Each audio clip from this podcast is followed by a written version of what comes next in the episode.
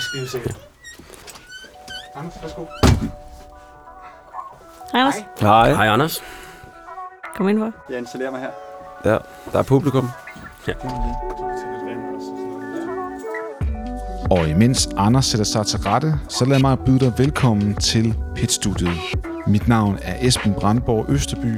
I det her program, der forsøger jeg at afspejle virkeligheden af det første møde mellem kapitalsøgende iværksættere og investeringsløsne investorer. Og lad mig prøve at forklare dig, hvordan. For det første har iværksætteren på forhånd sendt et pitch deck til investorerne. Det er et slags salgsmateriale af virksomheden. Det betyder altså, at investorerne ligesom i virkeligheden er forberedte til mødet. Når du derfor hører iværksætterens pitch, så er det udelukkende for at give dig en grundforståelse af, hvad det er for en virksomhed, vi har med at gøre. Og når ja, der er ingen forhandlinger eller investeringsbud i programmet. Investorerne skal dog alligevel tilkendegive, om de vil fortsætte dialogen, ligesom i virkeligheden.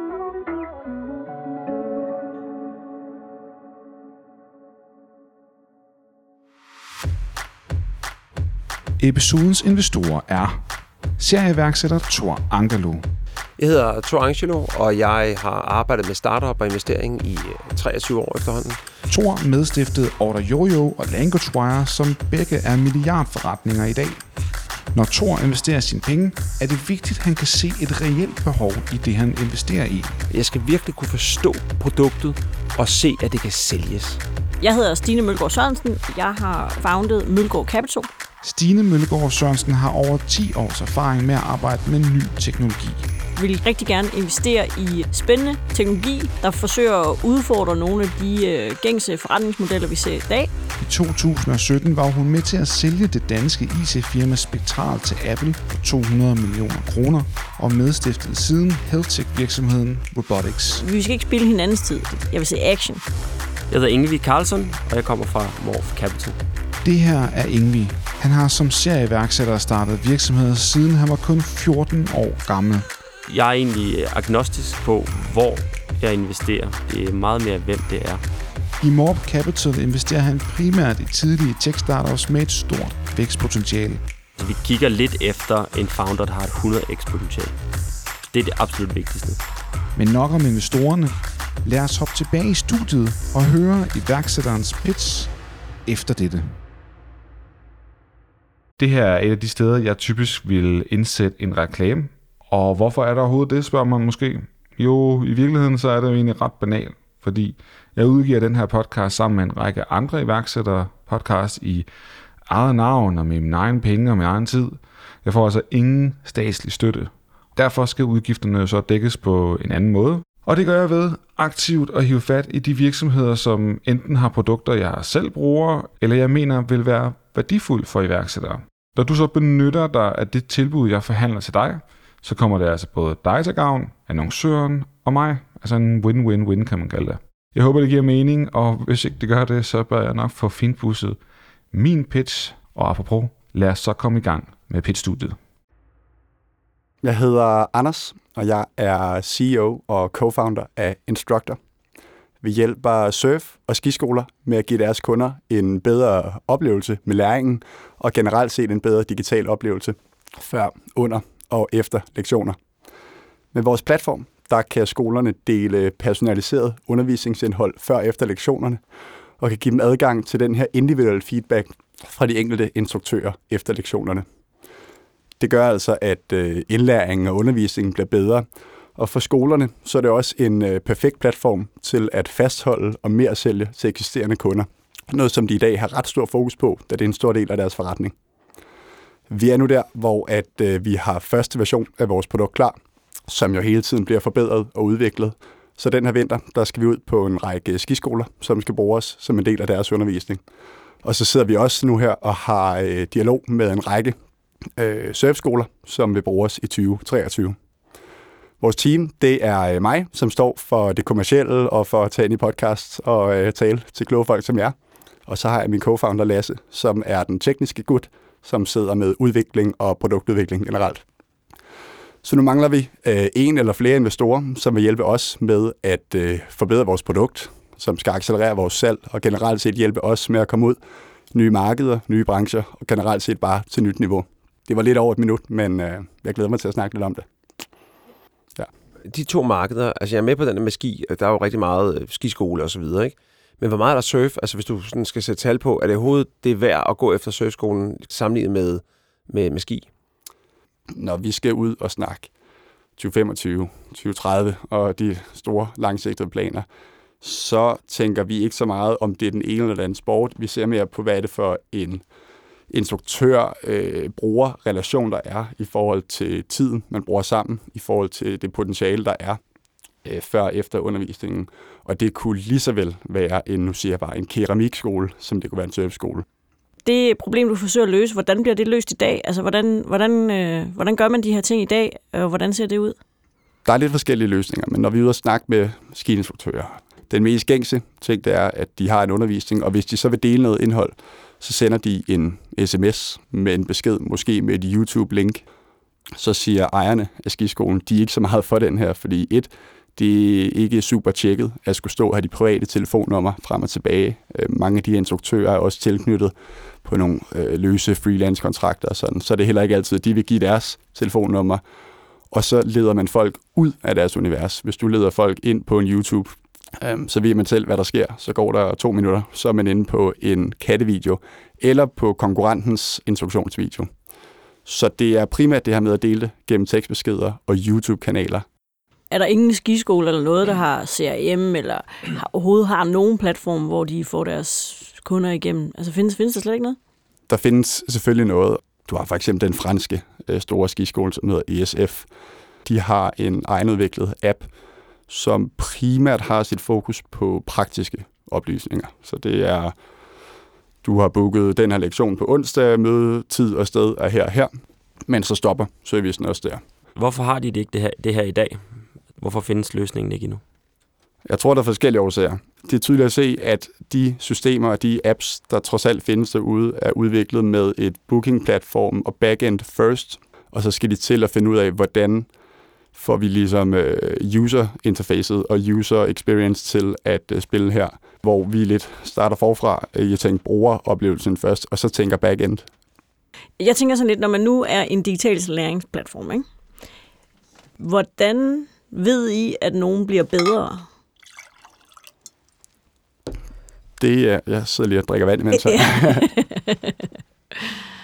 altså man kan sige, at vi er 100% white label, og vi er 100% kun softwareudbyderen.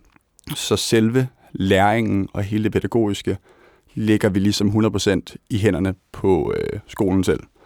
Vi troede først, at vi skulle ud selv og være eksperter på skiundervisning eller surfundervisning. Man fandt ret hurtigt ud af, at det at lære og udvikle sig inden for ski varierer utrolig meget. Det er en hel religion, hvor man underviser og udvikler sig inden for de forskellige. Så den her progression og måden, at man vil bruge platformen, den ligger 100% på den enkelte skole. Det betyder jo så også, at øh, de kunder, der kommer på, skal engagere sig meget dybt i produktet. Og de skal virkelig ville det. Så jeg kunne egentlig godt tænke mig at høre lidt mere om, hvordan får du skolerne på i det hele taget? Fordi jeg kunne være meget nervøs for øh, selve salgsprocessen og omkostningerne i faktisk at sælge det. Jeg forestiller mig, det er meget tidskrævende. Ja, og det, det er også noget af det, vi skal udvikle på sigt. At vores outbound sales skal op og have en vis størrelse, før det giver mening. Okay. Og så skal vi have noget inbound, der, der kan klare det op til det. Fordi at for at få dem på, og for at det giver mening for dem at bruge, så skal der være en vis øh, bund af indhold derinde. Og Hvor meget vis, omsætning vil der komme fra en kunde? Altså en, en, en god kunde, en god almindelig skiskole, hvor meget vil de lægge i årlig omsætning? Jamen, der afhænger lidt af, om det er en kæde med flere, men hvis vi tager en almindelig, der en skole, der har øh, en lokation, der sidder vi og regner med, at en gennemsnitlig der vil ligge omkring 20.000 kroner. Øhm, plus afhængig af, øhm, hvor meget de øh, committer sig på en sæson. Der, hvor at vi jo ser nogle fede cases, det er jo dem, der har øh, flere lokationer under samme brand. Øhm, vi sidder, dem vi skal arbejde med nu er, har 18 øh, skoler rundt omkring i, i Europa. Øh, mange af de her surfcamps, vi sidder og snakker med, har 10, 15, 20 lokationer rundt omkring. Og der vil det jo give rigtig god mening for dem, fordi der vil meget opsætning være en engangsopsætning, der kan bruges på tværs i form af det administrative arbejde og det her videokontent, og så med nogle få justeringer til hver. Så det er dem, der skal være de store omsætningsdrivere, og det er der, vi skal sidde og bruge outbound sales. Og så skal vi have på, på sigt have noget øh, inbound ind, der kan fange og være effektivt i forhold til de mindre kunder. Jeg tænker mere på øh, to ting. Altså, du var også lidt inde på det. Altså, et er at sælge det ind, og det andet er så, at det skal blive brugt. Og jeg har ikke brændt mig på, på det før, men jeg har bare oplevet med noget af mit, mine startups, at et er at sælge det ind, og, og om det lykkedes, og fedt, og det er nemt at sælge. Noget andet er så, at det skal sættes i gang. Og jeg synes, du har her en klassisk ting, hvor at, at det kan godt være, at du kan få solgt det ind til sådan en hoved, hovedkontor og sige, ja, fedt og sådan noget, ikke? Men så skal du så få de der franske guider, eller hvad det nu er, til at bruge det. Hver enkelt en af dem skal bruge det, ikke?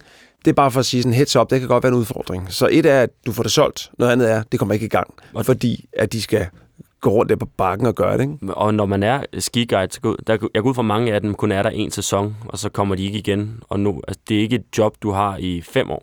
Er der forskel på at være skiguide og instruktør? Undskyld, jeg tror faktisk- instruktør. Ja, tak. Jeg har været Ja, skiguide, undskyld. det er ikke dem, de har jeg også. Nej, okay. Jeg tror faktisk, at instruktøren er en ret seriøs ting. Altså, Okay. som du bliver jo kraftigt uddannet i, og, og det er ikke bare noget, du gør for sjov. Okay, så det er ikke sådan, at man... Det er fordi, jeg var lidt ude i en tankegang om, man havde sådan lidt uh, win the instructor-strategi, hvor at, okay, hvis vi får instruktørerne til at kunne lide det her af dem selv, så kan vi godt få skiskolerne på det. Fordi jeg kan have nogle øh, bekymringer omkring den her salgsmodel, hvor at det er outbound, fordi det kan være ret dyrt. Og hvis det er en fransk organisation, så kunne jeg forestille mig, at det var en lidt lang salgsproces. Og så skal omsætningen altså deroppe af, før det er spændende. Selv nogle af de virksomheder, er en del af, hvor at den årlige omsætning ligger på omkring 100.000, selv da kan det være meget svært at få en salgsorganisation til at løbe rundt. Den næste udfordring, jeg sådan umiddelbart ser der, det er, at en ting er, at du skal skubbe dem i gang, men der skal også være engagement løbende. Og hvis de selv skal producere alt indholdet, så skal der være en eller anden strategi eller tanke for, hvordan får man dem, altså hvordan onboarder man dem? Hvad er deres engagement, altså ladder of engagement, eller hvad man vil? Uh, har I gjort jer nogle tanker på det? Vi har gjort os nogle tanker, øh, men velvidende, at øh, de er ikke mere værd end de insights, vi får løbende. Altså, øh, det er mig, som I nok kan regne ud, der sidder og rækker ud og har øh, dialogen med øh, alle kunder og potentielle kunder. Og der sidder jeg jo løbende og noterer ned, hvad fungerer, hvad fungerer ikke, hvor kan vi skære noget fedt fra i forhold til den her proces. Og jeg synes, det er jo ret interessant, det I siger, at altså en fællesnævner for mange af de her, som jeg sagde, de store interessante kunder med flere lokationer. Det er jo netop, at den vi vil snakke med vil enten være en CEO, en kommersiel direktør, en partnership manager, et eller andet med sådan en titel. I hvert fald ikke en person, som står derude øh, hver dag. Og det vi sidder sådan og, og tester løs på nu her, det er jo netop de forskellige sådan, øh, stakeholder i den her øh, rejse, at vi har nogle end users, altså de her kunder, som i sidste ende skal have en god oplevelse. Men så har du også lige en instruktør, der skal levere den. Og produktet skal kunne levere en vis tyngde og vis øh, værdi, uden at en instruktør skal stå og klikke ind hver gang. Ja, det, Det skal- tror jeg, du er ret i. Det skal kun, det kan være, det kan give mere værdi, så vi sidder også og lige nu snakker med, og det, der er stor, stor forskel på de her skiskoler, om de giver, om de selv er sådan expert clinic, øh, hvor de virkelig går ind og nørder teknik, eller om det er den store brede øhm, øh, masse omfavnende, hvor man bare skal have en grundindkørsel til sådan øh, svinger nu, eller sådan kommer Så op det og er ned. en god plov. Præcis. Øhm, når du snakker med de her, så, så hvad er det, du sælger dem? Altså, er det øh, bedre kundeoplevelser? Er det øh, effektivitet? Er det øh, ko- i- at de kommer tilbage? Eller hvad, hvad, hvad prøver du at, at sælge dem? Vi, øh, vi snakker lidt rundt frem og tilbage, men der, når øh, svisken skal på disken, så øh, siger vi, at det her det er det perfekte værktøj til at sælge kursus nummer to. Øhm, fordi det, som, og det gælder både ski- og surfskoler og alle mulige andre skoler, det er, at ja, de vil gerne have kunder ind i bæksten, men øh, deres primære fokus ligger på at få, øh, få dem videre på øh, det næste kursus, eller det næste træningsklinik, eller hvad de kalder den. Så det er returning customers. Okay. Ja. Yes, det er returning customers. Og hvordan det, kommer du til at bevise det? I starten her, det bliver rent manuelt øh, på at sidde og track det. Øhm, senere så øh, arbejder vi på sammen med dem og se, hvad giver mening at bygge integrationer til øh, deres booking-systemer. Det kan jeg sige, at det er et øh, vild vesten af forskellige booking-systemer. Der findes ikke et øh, Shopify for øh, ski- og surfskoler. Så vi sidder og ser på, hvordan kan vi generalisere nogle øh, integrationer her, så vi kan have en øh, upselling booking direkte fra vores system. Fordi det her, at vi kan se en stor, stor kommersiel værdi for dem. Og når, når vi kan bevise det sort på hvidt, så kan vi også begynde at øh, skrue priserne op, fordi så bliver det et lidt sjovere regnestykke at lave, når vi sidder og snakker med dem. Må, må, må jeg lige skifte spor en gang? Altså, for mit spørgsmål handler mere om sådan, øh, øh, hvis jeg tager en fransk skilærer nede i Alpe d'Huez, øh, vil, vil han optage mig allerede i dag? Vil han gøre det for at vise mig det? Altså, så kan det godt være, at han ikke har en app, hvor han kan sende det til mig og sige, når nu du tager på afterski i aften, så prøv lige at kigge på det her en gang til, hvor, hvor kikset det ser ud. Ikke? Altså, gør han det, eller gør han ikke det i dag? Det gør de i høj grad i dag. Okay. Øhm, jeg skal ikke sige, at 100% gør det, men det er kutyme på rigtig mange, også fordi man bruger det øh, som en fast del på instruktørkurserne. Så alle instruktører får det ligesom øh, ind med ski-modermælken, at øh, videoanalyse er et godt værktøj, fordi det der med, det kender man sikkert fra så meget andet, det er med at kunne se sig selv, øh, så spotter man sine fejl. Så rigtig, rigtig mange privatlektioner og mindre gruppelektioner, der øh, kører instruktøren ned øh, for enden der og hiver iPhone'en frem, Okay. optager og sender det så ja på en sms eller en WhatsApp eller senere. Øhm, Men, men det synes jeg er meget positivt, fordi mm. så, så er de allerede i gang lidt med den digitale alder, ikke? Og derudover så ser vi også, at rigtig, rigtig mange skiskoler og surfskoler i forvejen har produceret noget videoindhold, men har lidt manglet, hvad skal vi så bruge det til? Fordi de kan godt se ideen i det, og de, de vil gerne have noget, et indhold med deres logo på, for at holde folk inde i deres univers. Og det bekræfter os jo i, at der tidligere har siddet nogle beslutningstagere der, og har ville investere i noget digitalt indhold, men har lidt manglet platformen, hvor det skal ud og leve. Jeg, jeg, jeg tror bare, øh, jeg vil fokusere meget mere på det personlige. Altså det her med, du ved, øh, en guide til at stå bedre på ski, altså det findes jo over det hele. Og så kan det godt være lige, at den franske skiskole har lavet deres eget. Men altså, man går bare ind på YouTube og siger, hvordan spiller jeg paddle, og hvordan står jeg på ski, og så er der virkelig mange, der har lagt, du ved, sådan bliver bedre til paddle med tre tricks. Ikke? Mm. Altså, så det findes jo så mange steder. Øh, Og det er fint nok at lægge det ind, men det er kun 10% af det. Altså, hvis du spørger mig, så skal du virkelig køre på det personlige, og jeg synes, det er et fedt salgstrik. Altså, for alle, altså også for den, der tager kurset og siger, du får personlige du ved, videoer tilsendt, og vi kan se det over tid, og vi kan se, hvordan din bagski bliver bedre og bedre, og så videre, ikke? Præcis, og det er jo den use case, som vi hører, de vil bruge det til. Og det er, at de optager en stor bunke øvelsesvideoer, øh, hvor du så efter en lektion, så vil du få noget tekst fra en instruktør, der er sådan, vi trænede det her i dag, øv videre på det her, det her, det her.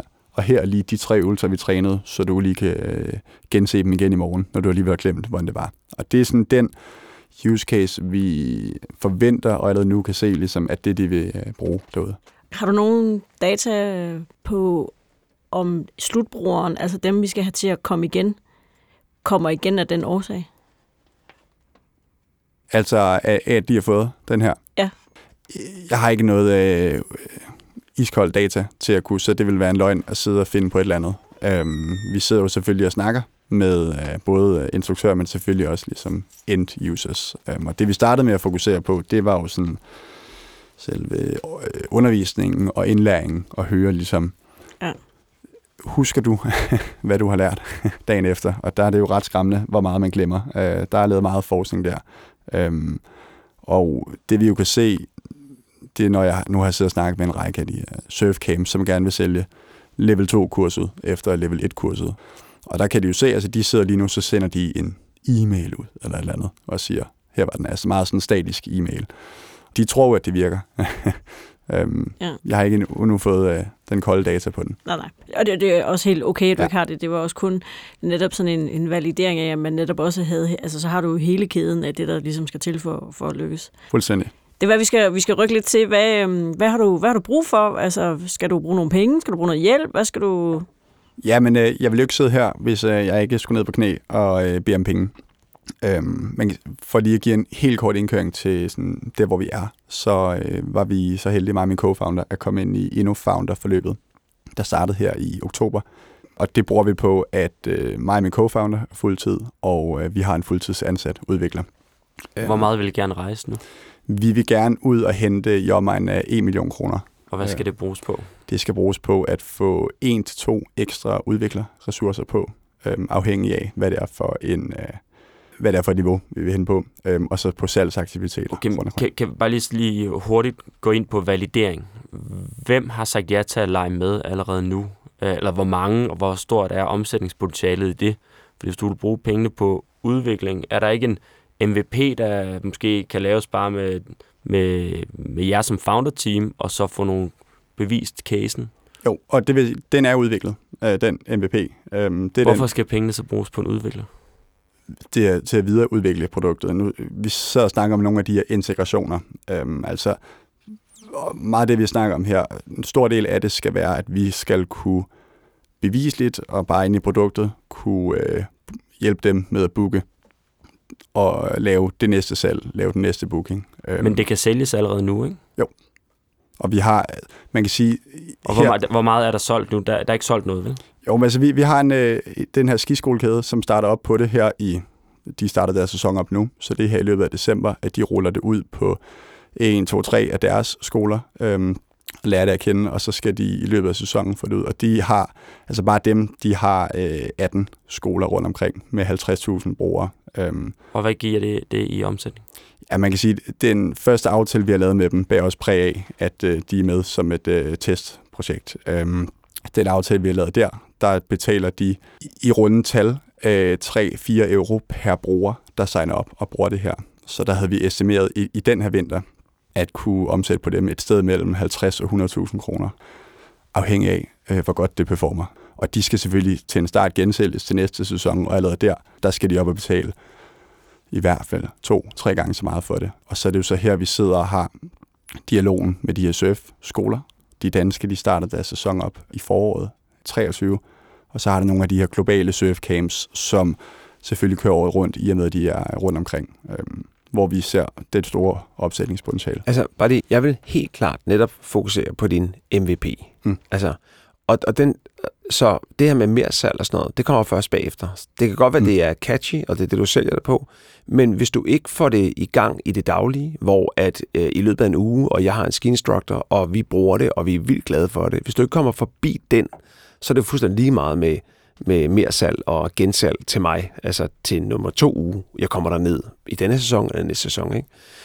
Øhm, og din integration til det der, det, det er alt for tungt nu, Mm. hvis du spørger mig. Så Ja. jeg, jeg er også med på, at det er, øhm, altså, det, det er for meget at begynde nu at udvikle videre, før du egentlig har fået bekræftet din MVP. Så fokuser på øhm, altså, at, at komme netop i gang. Og det lyder rigtig godt, det du siger med, at du er i gang, og du har, du har en eller to skoler i gang, eller i min verden, hvis du bare kan få tre instructors, altså til at bruge det her på alle deres elever, og de kan ikke lade være, og det er bare fedt. Og de kan bare mærke, at det går meget bedre, de kan huske det, og næste dag de kommer, så har de set videoerne flere gange og sådan noget. Altså, øh, og her er din video for dag 1, og nu har du også en video for dag 4, du kan jo se, hvor meget bedre du er blevet. Altså, hvis du får den der, hvis du lykkes med den, så kan du gå videre med, Mm. at om, så lad os prøve at sælge ind. Jeg tror, vi skal, vi skal måske begynde at, mm. At, at have noget afsluttende kommentar på den. Ja. Øhm, og jeg tror, for mig, der hvor jeg er mest bekymret, det er uden tvivl den salgsmodel, som I har valgt, i forhold til den potentielle omsætning, der er. Så jeg har, jeg har, jeg har svært ved at forestille mig, øh, hvor mange penge der egentlig vil være i det, om det så kan være- en venture case, eller om det mere kan blive en cashflow case øh, for, for jer. Må jeg, må jeg stille en nysgerrig spørgsmål? Fordi at nu, som salgsansvarlig, er jeg jo nysgerrig på, hvad vil du gerne øh, se sådan i forhold til, det er jo svært at være konkret på, men Jeg så gerne, der var en, øh, en håndfuld forskellige skiskoler, eller hvad man Mm. vil sige, der har sagt ja til simpelthen at signe op og betale og købe et eller andet på den MVP, I har. Fordi hvis MVP'en kan sælge allerede, så kan et bedre produkt også sælge. Men hvis MVP'en ikke kan sælge, så er det ikke sikkert, at et bedre produkt kan sælge heller. det giver mening. Øhm, det, som, som jeg jo så synes netop, det er jo helt konkret, hvad er det, vi skal have svar på, fordi at skisæsonen begynder lige om lidt. Og hvad er det så, hvad er det, vi ikke ved, hvad er det, vi skal have svar på, altså sådan, så man ligesom har, vi løser et reelt problem, og der er nogen, der har lyst til at købe det det er jo sådan set egentlig det, som jeg vil så, hvis vi skulle tale videre, skulle se en klar plan for. Mm. Så, så netop er nogle af de ting, som bliver sagt herover jo i forhold til, hvad er, det, hvad er det, der er det vigtige, vi skal opnå. Jeg kan så ikke lige helt vurdere, hvorvidt om, om platformen også skal have noget mere for så og netop at kunne have den stickiness, som vi lidt spørger efter. Mm. Og så det kunne jeg godt forestille mig er rigtigt nok, at der skal udvikles, men, men det, det har jeg så ikke set nok til. Men, men jeg, jeg synes, det er en sindssygt god idé. Jeg tror også, der er et behov det vil jo så altid være nemmere at så sidde her og sige, når du kommer tilbage fra din sæson i marts, så lad os snakke, fordi så ved vi, så har du måske svaret på de her øh, netop, at løser vi behovet, og er der nogen, der vil betale for det, ikke? Mm. Jeg kan også godt, rigtig godt lide ideen, sådan grundlæggende. Jeg tror også, det er det danske startup, der hedder Linus, eller sådan noget, som har lavet noget til personlige træner, som, ja. som kører sindssygt godt. Og det er lidt det samme space. Så det kan godt lade sig gøre. Øhm, jeg er meget mere fokuseret på, Altså, et er, at du kan sælge det ind og sådan noget, men jeg vil meget hellere se øh, de der fem instructors bruge det en hel sæson og gøre det. Øhm, og, og der er stor forskel på instructoren, der står ude i sneen, ikke? og så øh, en eller anden, der sidder inde på kontoret i England og bare siger, ah, fed dag, det gør vi bare. Ikke? Så i min verden, du ved, kør videre med din MVP og, og sørg for at få øh, de der fem instructors, der bruger det hele vinteren, og de kan ikke lade være, og det, det, det er bare fedt, og de kan mærke, at deres kunder bliver gladere og, og, og så videre. Den, den vil jeg virkelig fokusere på. Og, og, så, og så har jeg sådan, det kan være, du lykkes med det, og det kan være, du ikke gør. Men hvis du ikke gør, så vil jeg gå over i tennisen, eller i golfen, eller du ved, og, og køre videre, fordi der er ikke nogen tvivl om, at, at øh, jeg tror, det er, det er en rigtig god idé. Det er bare et spørgsmål om, hvor, hvor den rammer bedst. Om det er i sneen nede i alberne, eller om det er på en tennisbane oppe i Hørsholm. Ikke? Mm. Og jeg siger rigtig, til rigtig mange startups, siger jeg, den tid, du bruger, altså nu sidder du her, den tid, du bruger på at søge investering, hvis du brugte den samme tid på at få flere kunder, og måske vil nogen betale upfront osv., det er jo meget bedre. Og jeg ved godt, du ikke kan få en kunde til at give dig en million i morgen, men til gengæld, hvis du får kunder på, så udvikler du din forretning. Det gør du ikke så meget ved at sidde og snakke med os, altså fordi der sker ikke så meget. Men får du kunder på og får ægte feedback fra dem, ja, jeg vil gerne have det, hvis du lige lavede en grøn knap også, om så gør vi det, og så har jeg lukket dig. Ikke? Altså kom i gang med kunderne. Måske kan du få de kunder til at betale din udvikling. Det kan være, der er nogen, der siger, at vi skal have et bestemt modul. Ja, det vil jeg gerne give dig for 100.000. Jamen, så laver vi det til dig, fordi du tænker, at andre også skal bruge det. Ikke? Så nogle gange skal man måske bare fokusere på sine kunder og få dem til at betale din udvikling. Og så en sidste ting. Hvis du beder om en million lige nu, med det du har, som ikke er særlig meget. Altså, du har jo ikke nogen... Skal jeg ned på knæ? Nej, nej, nej, men jeg, jeg, jeg vil faktisk vente om at sige, hvad, hvor mange procent tror du, du har tilbage? Nu skal vi ikke snakke, øh, det må vi ikke gøre, vi skal ikke ind på det. Men bare lige tænk over, hvad du beder om. Altså, du beder om en million, så hvad, hvor meget er selskabet værd? Du har ingen omsætning, du har en MVP, som ikke rigtig har prøvet nu. Altså, du, for at sige det lige ud, du er ikke særlig meget værd lige nu. Så hvis du, du ved, hvis du beder om 100.000, så er du måske en million værd, og så fik jeg 10% for det. Men hvis du beder om en million, hvad er du værd? Altså, hvis du er en halv million værd, så, så er der ikke noget tilbage til dig. Men så det er også, bare, bare det tænker over den, ikke? Man kan også, også sige, at du kan også ret hurtigt få det til at blive meget mere værd lige om lidt, når du har øh, gennemført den her sæson. Mm. Så det er jo også lige før, at øh, det i sig selv er så værdifuldt, at, øh, at så kan du meget nemmere og til en meget bedre øh, setup bede om flere penge, øh, hvor du selv som founder får meget mere ud af det, og som virksomhed også får meget mere ud af det. Ikke? Mm. Og du har stadigvæk, hvad sagde du, otte måneder tilbage i dit endnu founder, ikke? Ja, oktober 2023. Det er det, så har du, du, har, du har masser af tid faktisk til at prøve at bevise noget mere, mm. som vil give dig en meget stærkere position. Hvis du, så skal du ikke ned på knæ, så skal du, så skal du bare blive stående om. Altså, du ved, for at, at bede om nogle penge. Så, så, så det tænker jeg også er, er, er noget, du skal overveje i hvert fald. Og generelt skal du jo selvfølgelig ikke øh, ned på knæ nogensinde, når du, når du pitcher det, fordi det er jo, det er jo gerne os, der altså, skal være heldige øh, og have den følelse. Ja, præcis. Og, og din InnoFounder-situation, den gør den øh, særlig unik, og jeg tror, det er mere værd for jer som founders at fokusere på det og få nogle gode tal med. Og det kan godt være, at den første runde er mere sådan friends and family, måske en angel, men ikke tage nogen fonde.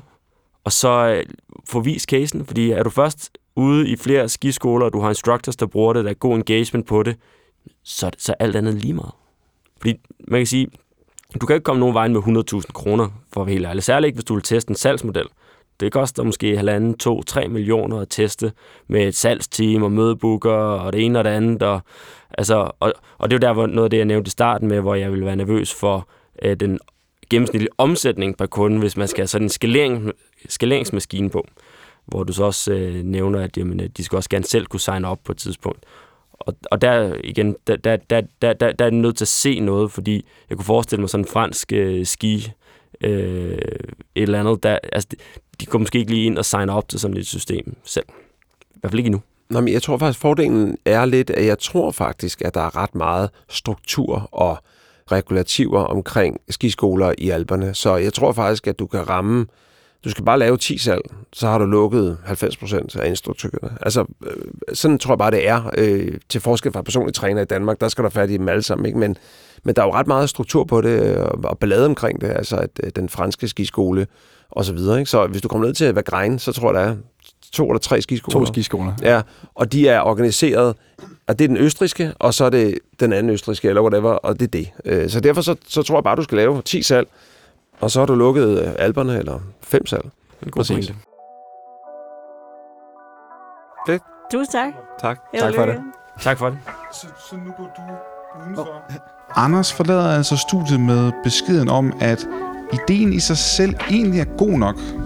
Der var heller ikke rigtig nogen kritik af teamet, men at det alene ikke gør det til en investeringscase.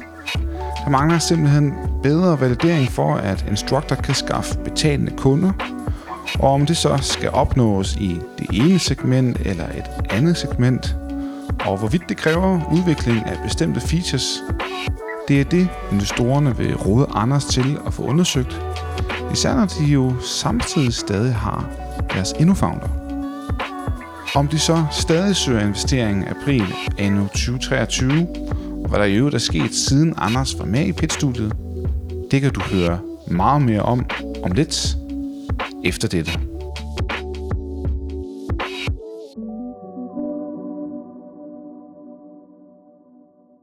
Uanset om du skal rejse kapital, sælge til kunder eller vinde en iværksætterkonkurrence, så skal din pitch naturligvis sidde i skabet. Derfor har jeg indgået et partnerskab med Pitcherific. De har udviklet et salgstræningssoftware, hvor du fortæller, hvad du skal øve til, og hvor lang din pitch skal være. Når du så øver den inde i programmet, så kan den blandt andet fortælle dig, om du er for langsom eller for hurtig, og du kan bede om opfølgende spørgsmål. Det er et program, min gode ven Tommy Otzen blandt andet brugte, da han vandt verdens største pitchkonkurrence til Web Summit med hans robotvirksomhed. Og hvis du gerne vil prøve programmet af, så skal du blot skrive det op til mit nyhedsbrev, så får du nemlig helt unikt 30 dages gratis prøveperiode, og du finder linket i show notes. Velkommen tilbage. Præcis 16 uger efter, at Anders var i studiet, satte jeg mig ned online og talte med ham om, hvad der var sket siden hans deltagelse. Havde han for eksempel rejst pengene, han søgte inde i studiet, og hvad han i det hele taget tog med derfra. Hvis der var én ting, jeg gik ud af det pitch-studie med af takeaway, så var det øh, salg, salg, salg. Øh, ud og snakke med kunder, arbejde med kunder og få nogle kunder på. Så det fortsatte vi med at række ud, og der var nogle skiklubber og skicamps i både øh, Europa og længere ude, øh, hvor vi fik det ud i hænderne på nogen, der betalte nogle små penge og gav en masse feedback på det. Og så indledte vi en, øh, har vi indledt en masse snakke med nogle større organisationer inden for, det har været især ski og surf, omkring nogle lidt mere øh, customized løsninger, som går ind og øh, passer til dem. Hvad i forhold til øh, for funding-situationen? Fordi øh, 1 million kroner, hvis jeg ikke tager helt fejl. Har I rejst pengene, selvom at, øh, at de tre inde i studiet ikke lige var, var på i første omgang? Vi har, ikke- vi har ikke rejst penge siden da, men har ligesom løbende været i snak med lidt forskellige, øhm, og har gået og jongleret med to forskellige øh, tilgange til det. Enten om vi i slutningen af året skulle øh, rejse en runde i cirka den samme størrelsesorden, som det jeg præsenterede inde i øh, studiet, altså et sted mellem 1 og 1,5 million, eller om vi alternativt skulle gå ud og prøve at finde nogle færre penge til at kunne købe os nogle ekstra måneder til at øh, bevise noget mere på produkt, men især på salg, for så at kunne øh, stå bedre og have en højere værdiansættelse til, når vi skulle ud og hente nogle flere penge. Ja, for Øhm, det var faktisk også lidt det, de sagde. Udnyt den her InnoFounder-situation, og så komme tilbage efter det. Eller i slutningen, Præcis. slutningen af året, som jo sluttede til oktober. selvfølgelig øh, har det været planen fra start at ligesom udnytte det til fulde. Så er der jo så et element, der hedder, og det tror jeg mange andre øh, førstegangs øh, founder vil kunne genkende, at man får ligesom skrevet øh, to ting i ørerne. Det ene er at øh, få din værdiansættelse op og vent med at pitche til du har noget salg at vise og øh, så videre og så videre. Og i den modsatte ende, så får man at vide, at det skal starte så tidligt som muligt, og det tager minimum 6-9 måneder at rejse øh, nogle penge.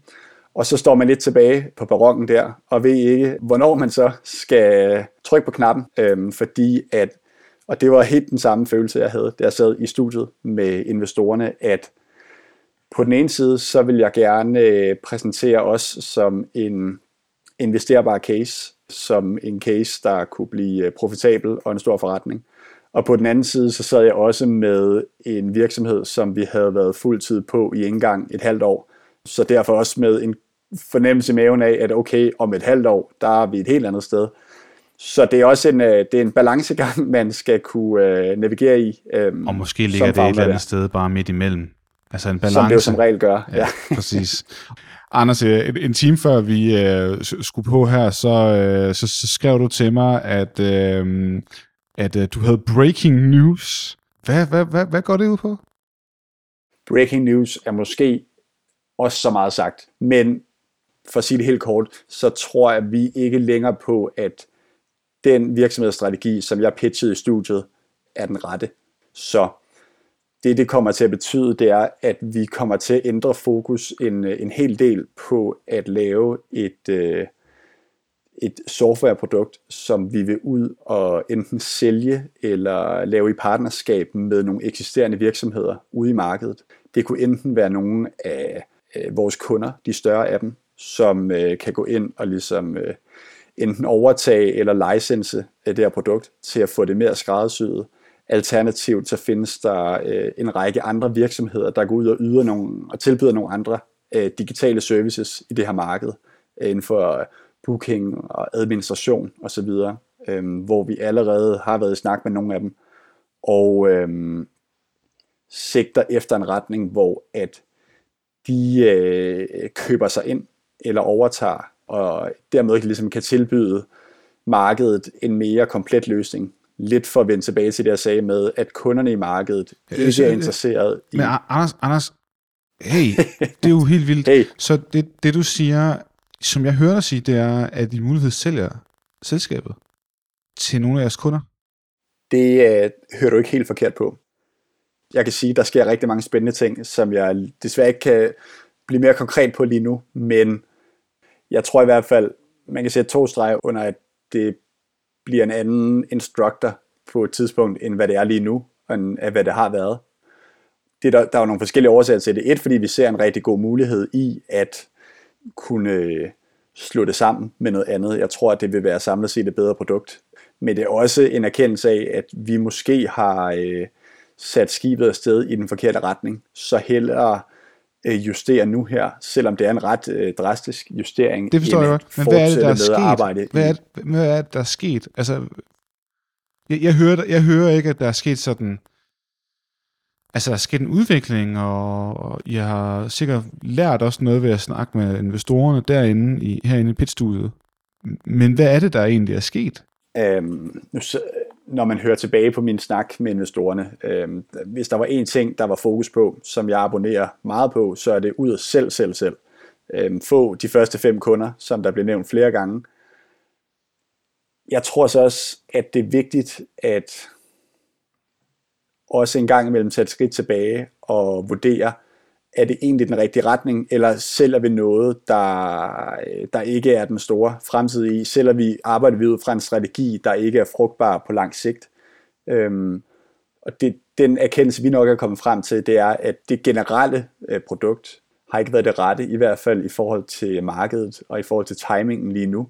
Så derfor vil vi hellere tage noget luft ind og sige, okay, så må vi gøre det på en anden måde og få det bedste ud af det. Øh, vi har trods alt bygget et, øh, hvis jeg selv skal sige det, et øh, ret fedt produkt, som vi har fået ret fed feedback på. Produktet i sig selv kan vi ikke bygge en stor gigaforretning på lige nu. Og nu taler du din egen case lidt ned. Ja, fu- fuldstændig. Øh, og det, men det er helt det modsatte af, hvad man normalt gør i et pitch-studie. Øh, men jeg vil hellere øh, være ærlig. Og det er også den erkendelse, vi har siddet med, at i stedet for at fortsætte ud af det spor, så hellere lade os justere ind og bygge noget rigtig fedt og skabe en rigtig fed case med de kort, vi har på hånden. Og sammen med de øh, ret fede partnere, der findes ude i markedet, mm. som vi i forvejen har en ret god dialog med og et ret godt øh, samarbejde med. Jeg ved ikke med dig, men jeg kan rigtig godt følge Anders på den her. For hvem har ikke prøvet at have store ambitioner om det ene eller det andet, og så alligevel ikke rigtig at kunne indfri dem i sidste ende? Det kan der selvfølgelig være mange årsager til, men pointen er, at virkeligheden rammer de fleste af os. Ikke bare én gang, men mange gange i løbet af en iværksætterrejse. Så desto før realiteterne går op for en, måske desto bedre. At Anders og hans co-founder er kommet dertil så tidligt, er et eller andet sted ret befriende. For det at få en investering er ikke lige med succes for din forretning. At få kunder til gengæld, som investorerne understregede gang på gang, det er til gengæld succes.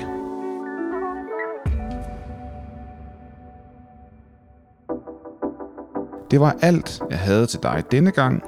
Hvis du søger investeringer og gerne vil ind og deltage i studiet, så besøg min hjemmeside.